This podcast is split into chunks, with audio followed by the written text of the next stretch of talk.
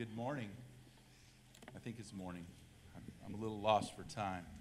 Um, before we get started, I just, uh, I, some of you may not know who I am. I, I, try to stay a little more behind the scenes, low key these days. Uh, my name is Mike Yoder. I'm uh, elder and uh, also on the board here at uh, Fellowship Church. And I also happen to have the, the honor of being Anthony's brother in law. So, um, and every now and then he asks me to speak. And so that's why I'm here. And he's gone in Oklahoma. So he's probably, probably watching now. So you guys make sure you give him a good report. Before we get started, let's just, uh, let's just open in prayer. Lord, I just thank you for being here to, today with us. Uh, what an awesome music worship time that we got to experience, and great, you are great. And it's amazing to be here with you and with your people today. Um, just guide, guide my words. Let them be your words. Let the message be yours, not mine. And uh, help us to have an awesome rest of the service. In Jesus' name, amen. So I love this section of the Bible. This is probably one of the my favorite favorite portions of the Bible. Not not the only, but uh, way up there on the list.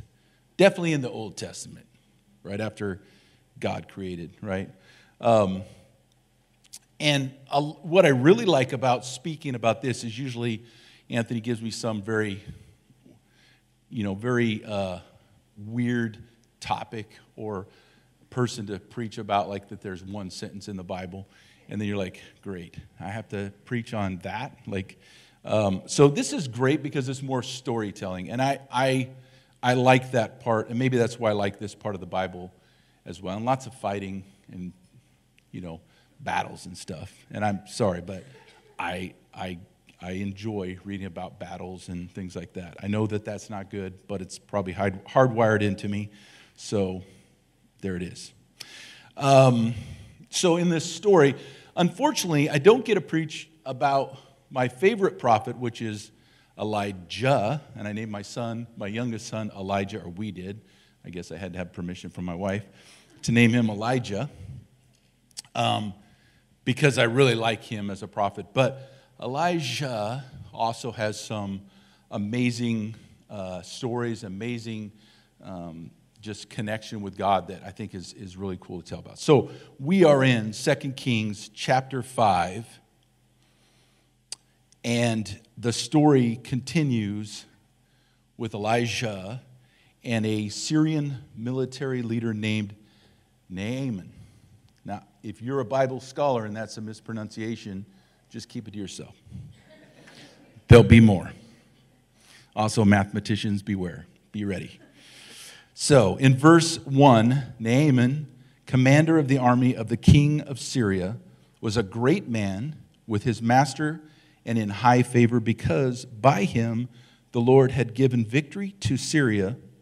He was a mighty man of valor, but he was a leper. Now, the Syrians, on one of their raids, had carried off a little girl from the land of Israel, and she worked in the service of Naaman's wife. She said to her mistress, Would that my Lord were with the prophet who is in Samaria. He would cure him of his leprosy. So Naaman went in and told his Lord, Thus and so spoke the girl from the land of Israel. And the king of Syria said, Go now, and I will send a letter to the king of Israel. So, first of all, let's talk about Naaman. He is like the number one general for the king. He is the reason, or one of the main reasons, besides the fact that God is allowing them, for the Syrians to have been conquering and, and winning in the battles against the chosen people, Israel. Um, a mighty man of valor, honored, right? All these things. And he's an important character in Syria. But he has a problem. He's a leper. Now, I was going to send some pictures of leprosy to have them show them up on the screen but I decided that it was too early in the morning for that. And it may be too early or too late in the afternoon later. But I can tell you, one, leprosy is, is a, a disease that's controlled well in modern day, in the modern day, but it was not back then. And so basically, what would happen is your nerves and your skin would begin to basically just kind of shrivel up and die. And at the end of it, typically people's fingers would come off, their face would become super um, scarred up, and just they looked hideous in a, in a sense. But more importantly, for Naaman, it would have ended his service as a military general because he would no longer be able to do what he needed to, to do, and eventually it would have killed him. And so, for the king, this is kind of an important deal that he gets Naaman to somebody, if he can, that will, that will heal him. Fortunately for the king, his wife has a servant, and when they say servant, they're being generous. Uh, during one of the raids of Syria into Israel, they took this young girl as a slave, and then they put her in service to the king's wife, or Naaman's wife. And so we're not talking about somebody who's just like, hey, I really, I really like Naaman and his wife, and you know, they're just great people, and I just kind of want to, you know, look out for them, right? I, I've got this tip, hot tip for them about a prophet in the land of, of Israel. This is a slave girl. She is being, no doubt, treated like a slave girl, but for some reason that isn't really completely clear in the text, this girl has a soft spot for her uh, master and her master's wife and says, Hey, I, you know, it's too bad. It's too bad that he wasn't in Israel with the prophet because this prophet's pretty, pretty you know, he's pretty capable of these things. So, so she tells him, and the king says, okay, well, um, see, let me make sure I get. Um, so, Naaman, Naaman heads to the land of Israel to seek healing from his leprosy. And so we continue on in the scripture. It says, So he went, taking with him 10 talents of silver, 6,000 shekels of gold, and 10 changes of clothing. And he brought the letter to the king of Israel, which read, When this letter reaches you, know that I have sent to you Naaman, my servant, that you may cure him of his leprosy. And when the king of Israel read the letter, he tore his clothes and said, Am I God to kill and to make alive? That this man sends word to me to cure a man of his leprosy? Only consider and see how he is seeking a quarrel with me. So, first, let's talk about this gift that is sent along. Here's where the mathematicians need to close their ears for a sec.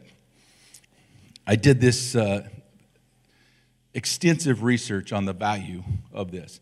The silver, the silver was 750 pounds. The gold was 150 pounds. And then, of course, the 10 changes of clothes like, you know, whoopee. So silver, silver right now is 27.5 uh, uh, and 57 cents an ounce. That's $330,000 worth of silver in today, if we had it today. That's a pretty good chunk of change. The gold. Gold is $2,000 an ounce right now. That's $4.8 million today if you had that gold. Now, this is not one of those commercials that you hear on the radio, right? About go out and buy gold because, you know, the world's coming to an end and it's the only thing that's going to be of value because we know it's going to be coffee and sugar, right? I wouldn't, uh, anyway. So I'm not trying to get you to go out and buy gold, but I'm telling you, this is a lot of gold. And uh, so, and the clothing, right? 10 changes of clothing. Now, for me, 10 changes of clothing would be, you know, probably about 400 bucks, right? Shirt and pants, you know, the works. Uh, I could probably do that for 400 bucks. But I looked up on the internet to find out, you know, if you're, because you know if he's sending $4.8 million worth of gold, right? He's not sending J.C. Penney, you know, outfits, right? Or uh, suits. Like he's going to send something really nice. Did you know, do anybody want to guess what the most expensive suit you can buy today costs? $892,000. Yes, and that doesn't include the shoes. And you know you're going to have to buy some expensive shoes to go with that $89,000 suit, or uh, uh, $892,000. Anyway, so 8,000, what did I say? 8,920 for the set. So, uh, oh, yeah, underwear too. I'm sure there's probably underwear, right? Uh, now, I don't know if Naaman thought that this prophet is going to wear like a suit that costs that much, but I'm thinking he's going to throw in some pretty good clothes. So definitely it's going to cost you a lot of money. Total $14 million worth of items in this, in this gift that he's sending along. And then, and then if that's not enough, he sends the letter. Now, I know they typed out the letter and put it in the Bible, but it's been misinterpreted probably because I think it went more like this Dear King of Israel, I'm sending my faithful servant to you. You know, the one that has helped me defeat your armies so many times. Please heal him. Much appreciated. Sincerely, your immortal foe, the king of Syria. Does that sound more like it? I mean, they were trying to be kind, I'm sure. So the king of Israel assumes this is just a pretext for a war. Why is that? Well, if you go to Syria today and Israel, they are at war. They've been at war since the nation of Israel was reestablished. And but prior to that, they've been at war on and off for all known history. So he thinks it's just going to be a chance to say, Oh, you didn't do what I asked. It was a little thing. I even sent the gift along. And now we're going to have to invade and take over your land again. Uh, so, he, so he tears his clothes, the king does. And uh, I'm sure it wasn't one of those suits because he would have probably thought better of that. And uh, so, why is he tearing his clothes? Well, it's a sign of grief and mental tribulation. He's distressed. Like, this is not good news for the king. So, and there, he's thinking, here we go again. Next, here comes the Syrian army. So, we move back to our text. It says, But, but when Elisha, the man of God, heard that the king of Israel had torn his clothes, he sent to the king, saying, Why have you torn your clothes? That's what my wife would tell me. Why have you torn your clothes? Let me let him come now to me that he may know that there is a prophet in Israel. So interestingly enough, Elisha has to remind the king of Israel, hey, you do know you have a prophet in your own kingdom. Why are you upset about this? And this is once again this, this uh, realization that Israel need only repent and turn back to God, and they won't have to be worrying about. It. They're worried about a man, a king in Syria, but if they had only turned to God, they would not have to worry about that anymore. Uh, the first thing he thought of, though, was not the thought of that slave girl hey, there's a prophet that can do anything over there. So, no wonder Israel was struggling so much. Even their king had lost sight of God. And in verse 9, so Naaman came with his horses and chariots and stood at the door of Elisha's house.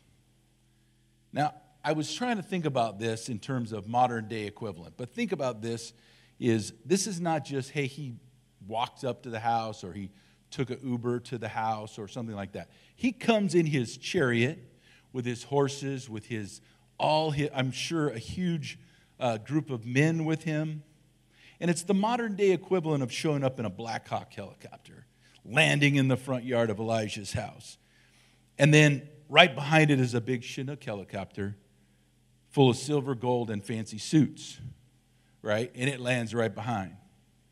So Naaman, of course, I'm sure, you know, chest puffed out, his little leprosy fingers flopping around. Walks up to the house, you know, he probably didn't even bang on the door. He probably had like a, one of his soldiers had to do that, right? Bangs on the door. He's a powerful, rich, influential person. Unlike me, I asked for petals to be put in the toilet today, and no, they're not back there. Guaranteed. Oh, Ladina let me down.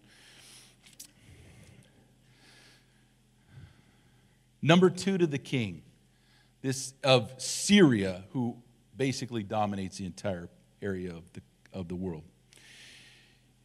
And he's there to make a purchase. Right? It's in the, the price is in the Chinook. He, and Elisha sends a messenger to the door. He's back at the pool, probably, right? Oh, hey, go get the door. And when you go, tell him this, right? So we'll get into it. Elisha sent a messenger to him saying, Go and wash in the Jordan seven times, and your flesh shall be restored, and you shall be clean. But Naaman was angry and went away, saying, Behold, I thought that he would surely come out to me and stand and call upon the name of the Lord, his God, and wave his hands over the place and cure the leper. Are not Abana and Pharpar, the rivers of Damascus, better than the waters of Israel? Could I have not washed in them and be, be clean? So he turned and went away in rage. He's pissed. I don't know if I can say that in church. It's too late. Pause for dramatic effect. First of all, he didn't even come to the door. He can't be bothered to get up from his lounge chair and come to the door. Doesn't he know who I am? Second, his servant just tells him, hey, go wash in the local river, piddly little river, a stream, really. Now, I haven't been to the Jordan. I know you guys have been to the Jordan, right? And it's majestic, right? No. Uh, the Jordan River, and again, I have to look up on things on the internet, and, uh, but the Jordan River is just like a little stream. It's 100 feet wide, it said, at, at its biggest. And the, the deepest it gets is 17 feet. That's nothing. Like that's that's barely a that's barely a stream, really. And so this was an interesting story that happened. This is a true story that happened this week that helped me really understand what he was being asked to do. So my son, hopefully they're not none of these people are listening. My son decided he should have a canoe. Now, we, now, he has at least 20 kayaks that I know of. He's a kayak um, hoarder, so to speak. Some of them I know because they end up at my house. Like I don't, like I don't know how they get there, but like I'll go out to my garage, open it up, and there'll be an extra kayak in there. I'm like, there's another kayak. And so he found this canoe on on the inter, on Craigslist or Facebook Marketplace, whatever. And so he buys this canoe, and then he has this great idea. He's going to take his kids out into the slough, which is right across the street from our house, uh, just a little bit at the end of the property. And they're going to go with their uncle Eli, Elijah, not Elisha, and they're going to go fishing. Now, that sounds like a pretty fun afternoon, right? Well, I said, well, you know, that sounds kind of cool. Maybe I'll grab my kayak and I'll go down and, uh, you know, join you, right? So, so I go down there. They've already been fishing for quite a while. And anybody who's ever been in a canoe knows, like, this is not, this is not a stable vessel, right? And they were doing great though, but the chairs are like at level of the top of the canoe. And then he had his kids sitting in little um, camp chairs, little baby, you know, kids' camp chairs. I'm like, that's awful, you know, it's bringing your center of gravity up, right? And, but they're doing great. You know, they're fishing. They even caught some fish, I think. Um, and they're having a great time. And I paddle out there in my kayak. And of course, I'm super stable in my kayak. I would never tip that over. And uh, so I'm coming along, and, they, and they're fishing. They're having a good time. And all of a sudden, one of the kids shifts their weight just a tad. And I don't know if you've ever seen like a car accident where you're watching from afar and you're just like, that car's going to have it's oh ooh ah it's I could and you can't do anything about it. But the canoe tipped one way, and then, of course, everybody has to shift the other way. And then the canoe tipped the other way, and just barely dipped in the water. A little water comes in, and of course, panic ensues, and they shift to the other side, and then they realize it's going too far. And then, and then each time they tipped, just a little more, a little more, whoom, canoes upside down, kids and fishing gear in the water, and grandpa sitting in his kayak dry and safe, right? But um, so I'm, I immediately, and I was right next to him, so it was really, it was really pretty dramatic. My, my granddaughter, for a brief second, got panicky, but immediately then decided, I'm swimming in the river. I'm swimming in the river. So I'm like, all right, you go. And then, anyway, they grabbed the kids and started loading all the stuff out of the canoe into my kayak and, and got the canoe turned up and on. Anyway, so it was, a, it was a, one of those stories that the grandkids will probably tell when their dad and uncle are long gone is this time that they took us down to the slough in the canoe. But I imagine that our slough is much like the Jordan River. Would that, Papa, would that be a good assumption? It's muddy, it's gross. There's these donut sized globs of something that I don't know what they are. I think they're eggs, but I don't know how they could be, what they could be from. But these floating all over, and then it's just the grossest. In fact, when we came back up, we finally got everybody back up to the house, and my granddaughter was running around. She's like, Smell me, Grandpa. I'm like, Get away from me. Like, right? Don't come near me. So, that's what Naaman was thinking, You want me to wash in that and be clean? That is disgusting water. And we have great rivers back where I came from. That's the river. So, seven times, Naaman. Um,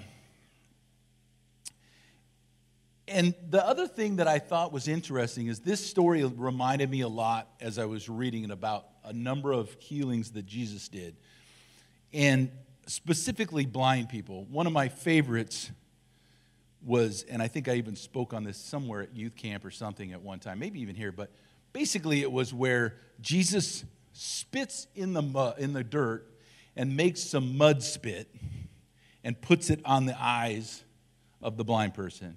I don't know about you, but like, you're what? Like he's what? Because you can't see, you're just hearing, right? What's he doing? He's making mud spit. What's he gonna do with it? He's gonna put it on your eyes. And anyway, healed him. Another time, he just spit right on his eyes. He's like, How's that? Well, it's still kind of blurry. I see like trees and people walking around like trees. Here, let me spit on him again. Now, how's it? Oh, it's good now. And then one time he just said, Hey, he just touched him and said, Hey, you're, you're healed. Two blind guys that were chasing him, loud guys, like wouldn't be, wouldn't be quieted down. And Jesus like, All right, all right, bring him over here, would you? Could just be quiet and you'll be healed. Um, I, I just thought it was cool that it, it reminded me of that. Something very odd. Why are you doing this to me? Why are you making me go bathe in this horrible river. So, meanwhile, back to Naaman in verse 13. His servants came near and said to him, So he's mad. I don't, I've been like this before. I'm very mad. And then my wife's like, Hey, hey, hey, wait a minute. Have you thought about this? Like, think about it this way. Like, hey, my father, it is a great word from the prophet uh, that the prophet has spoken to you. Will you not do it? Has he actually said to you, Wash and be clean? So he went down. So finally they reasoned him, like, Yeah, we're here already. The Chinook's full of gifts. You know, let's just do this. So he goes down, dips himself seven times in the Jordan, according to the word of the man of God, and his flesh was restored like the flesh of a little child, and he was clean. Now, seven times. Seven is the number of completeness and perfection. It took seven days to make the world, those kind of things. So it's very, uh, it's a number that we see repeated over and over in the Bible, and it's a very important number. And his made, and his flesh was made like that of a little child. Now, I got to tell you, I'm getting along in years now. I'm not ancient, but I'm older. And when I look at my flesh, every now and then I'm like, oh, that's old man flesh, right? Like, what, when did that happen? Or I look at the back of my hand, I'm like, what are those spots on there? Like, so I can appreciate the flesh of a little child. I mean, when you know, well, you, some of you guys have little children, little kids, babies, their flesh is remarkably smooth and, you know, it's pretty, pretty cool. I would, I would think that not only did he get his leprosy healed, right? But all the scars of that disease are gone completely. And his skin is like a baby. So he returns to the man of God. He and all his company, and he came and stood before him, and he said, Behold, I know that there is a God, there is no God in all the earth but in Israel. So accept now a present from your servant. And he said, As the Lord lives, before whom I stand, I will receive none. And he urged him to take it, but he refused. Hey, I don't need any of your presents. This, this was, you're not purchasing your healing. So this time Naaman comes but not as a general with his chest puffed out, with his chariots and all his accompaniment. He comes in humility. And this and the last time he stood before the door, but this time he stands before Elisha, healed and converted. He's praising the God of Israel. Even the king's not doing that. He's ready to pay his fee, complete the transaction but not so fast. Elisha turns his gifts down. Then, in an interesting twist, Naaman asks for two things dirt and forgiveness. So it says, and we're not going to read it just because time is running short and I don't want to run long, but he says, Hey, give me two, two donkeys worth of earth that they can carry back with me so that when I pray now, I can pray to the God of Israel wherever I'm at. And the second thing he says, and hey, I need you to know that the king back home, he's not going to pray to the God of Israel, and I'm required to, you know, attend him, right? And so please, can I get some forgiveness in advance that when I'm in there and I'm helping the king up and bowing down before his king, his God, that I'm not interested in that God. I only want to serve the God of Israel. And, and he gives them, he gives him that. He says, go in peace. So back in this day, right, everybody believed that every land, every part of the land had a God. Um, unlike today's idea that God just is everywhere, God resided in that place. God resided in that earth. And so that's why Naaman wanted to have the earth to go with him. And because he knew that that would hopefully allow him to bring God, a little bit of God along with him. Today we realize that even though we're here in this building, that God's not here anymore than he's at your home when you are eating or going to bed or whatever you're doing or wherever you are. He's, he's always there. You don't have to go someplace to get close to God. But Naaman didn't have a concept of that at the time. And this would be a cool ending for the, for the, for the story. Naaman's healed. God of Israel is, you know, everybody knows now he's, he's, he's capable. Elisha's capable. Um, but what happens next, and again, I'm not going to re- read through the whole story, but I'll tell you what happened. Uh, Elisha has a servant, get Gehazi, and he uh, thinks to himself, you know what? Man, I know that Chinook was full of great stuff. Maybe I should just chase after the uh, Naaman and get a little bit of that for myself. And he chases after, and he catches up with him. And Naaman says, "Hey, what is everything okay?" And he says, "Yeah, but um, some, some prophets came and they, they need some of those nice fancy suits and a little bit of silver to get by on. And so he's like, Oh, yeah, take everything. I'll have my servants carry it for you, even. And so he sends them along, and then he, the servant, uh, takes them when they get to the city, sneaks them into his room, and then goes back to, uh, to the prophet Elisha like nothing happened, right? And unfortunately, you know, when you work for a prophet, probably not the best thing to be sneaking around, right? I mean, you didn't think this through. So he comes back in all nonchalant, like, hey, boss, what's up? And, uh, and uh, Elisha's like, hey, do, do you not know that I went with you? Like my spirit went with you? I know what you did, right? And in the end, um, his servant, he says, hey, that leprosy, that was on Naaman, it's going to be yours. And he immediately, like it didn't just develop like it normally does, he immediately, his skin was white and, and the leprosy was all over him. What a tragic way to end what, a, what could have been an amazing story. So, what have we learned from this story? Well, sometimes, and if you see yourself in any of these. I know I see myself in all of them. Sometimes we fail to acknowledge the God who is in our own land, who's our own God.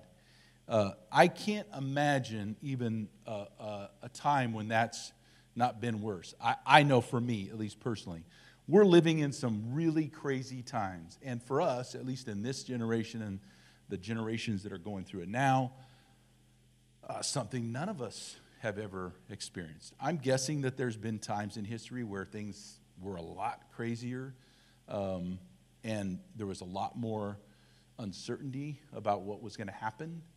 But in, in this last, you know, generations of time, we haven't seen it like this. And it's easy to forget and get caught up in everything that's going on around us and forget the God of our, not our land, but our God, period, right? The God who rules everything. He's, he's over diseases, He's over money, He's over armies, He's over everything. And it's sometimes our failing is pride. We don't, we don't need God, or we can do it ourselves. That's man's, and if you look around at the world today, that's mankind. Hey, we don't, we'll do this. Big pharma, right? Big pharma will do it. Big government will do it. Whatever whatever it takes, we're, gonna, we're in this together and we're going to get it done. And that's the kind of thinking that the king of Israel had. Ah, we're, we don't need God, we can do this on our own. Uh, number two, if we want God's will, we have to be willing to do it His way. Like, and I probably, if he's got it up there, it's backwards. I realized I typed it out wrong. But we have to be willing to do it His way. We have to obey and trust. Don't laugh at me, Ladina. Naaman thought he knew, like, ah, if I'm going to get washed, I might as well do that in, in my local river, which is nice and clean and beautiful. Um, but sometimes God's going to ask us to get dirty and to do something that just doesn't make sense.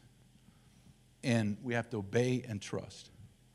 Number three, every one of us has the potential to be used by God to reach those who are perishing. This servant girl, this slave girl, really, um, she was nobody. Sometimes I know we think, I, I, I, well, I don't know about you guys, but I know sometimes I think, like, who am I? Even just within the last week, I thought, well, who am I? Who, who am I really? I'm nobody. And she could have thought that. She's like, oh man, if I could only tell him about the prophet. But I just don't dare because who am I? I'm just a slave girl.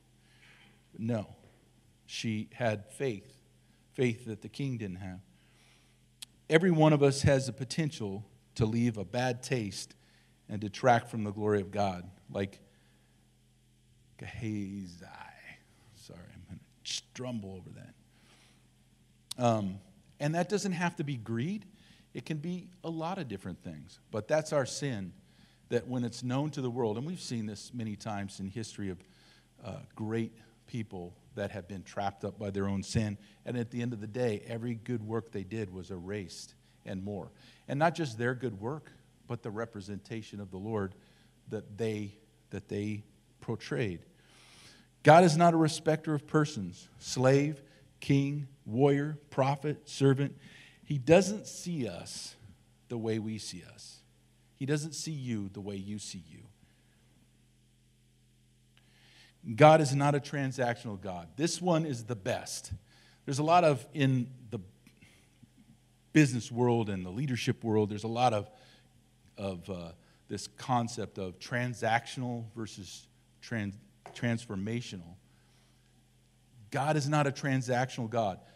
Naaman thought, hey, I just need to bring my money, hand it over, and then I'll get my healing, right? God doesn't work that way. He's a transformational God. He doesn't want money, He doesn't want your things. He wants you. He wants a relationship with you, with us, each one of us. So today, as we get ready to close, I, the question that um, and that is being asked is, and I think it's from God. He, he kind of this was this was added. All right, this was added this morning because it just hit me. It's like, oh, I get it now. This really is the way. Because, you know, typical, I don't have a way to really cap this off, but God did. Who are you? Are you the slave girl, slave boy, holding the answers, just needing the faith to be like, hey, uh, raise your hand? Needing courage to step up and proclaim the amazing greatness of God? Are you like Gehazi, letting the sinful affect you're letting your sin affect the gospel message. And I got to say, I, I, own that sometimes. I'm, a, I'm Gehazi. I need, to, I need to be thinking about what my behavior, my actions do in terms of the gospel. And then last, are you Naaman? Needing healing, needing life, salvation. He thought he was going there, as we often do. He thought he was going there to the river or to, to Elisha and then dipping in the river. All along, he thought this was a transaction about his being healed. And he was healed. But more importantly, he was converted. More importantly, he suddenly turned to a God that he had not known before, a powerful God that, that blew away anything he knew in terms of a concept of a God and so much so that he had to take that back. So today, if you're here, and uh, we're going to pray, we're going to close in prayer, and if you're if you identify with one or two or all three of those people, um, we're going to pray for you, pray for me. Um, but most importantly, if your Naaman and you are just feeling like, you know, I need, I need a God that's powerful enough to do whatever it's going to take.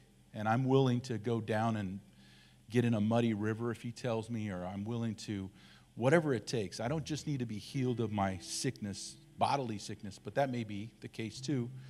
But I need to be healed.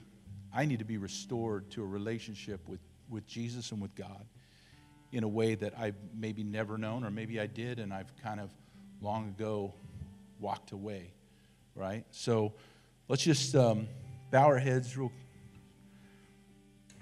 Lord, I just, um, I just give this message to you. I, I, I see myself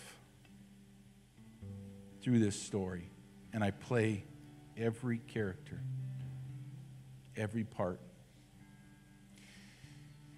And I know that I know that there's people here today that also see themselves in one or more of the characters in the story. And I just pray that you would just come down, your spirit would just touch us where we're at. Give us boldness to preach you, to not be afraid to tell a lost and dying world that you are more powerful than anything that they're facing. Guard us. Have the Holy Spirit just put a check in us when we let our sin get in the way of your work and your uh, relationship with others. And then lastly, Lord, we just put away our worldly riches, which are not impressive to you, and stop trying to negotiate or buy our way into whatever it is we're looking for eternal life, healing, whatever the case may be. Lord, we know all we have to do is read your word and know you do not care about that. You're not here to make a deal with us. You're not here to be a transactional agent. You're here to transform our lives from one thing into something completely different. And most importantly, to, to just create this relationship with us that is unbreakable. And that all we do is think about you and think about what you are to us and what we can do to help others know about you. I just thank you for that. And I just pray that you would just pour your spirit out today into all of us as we leave. In Jesus' name, amen.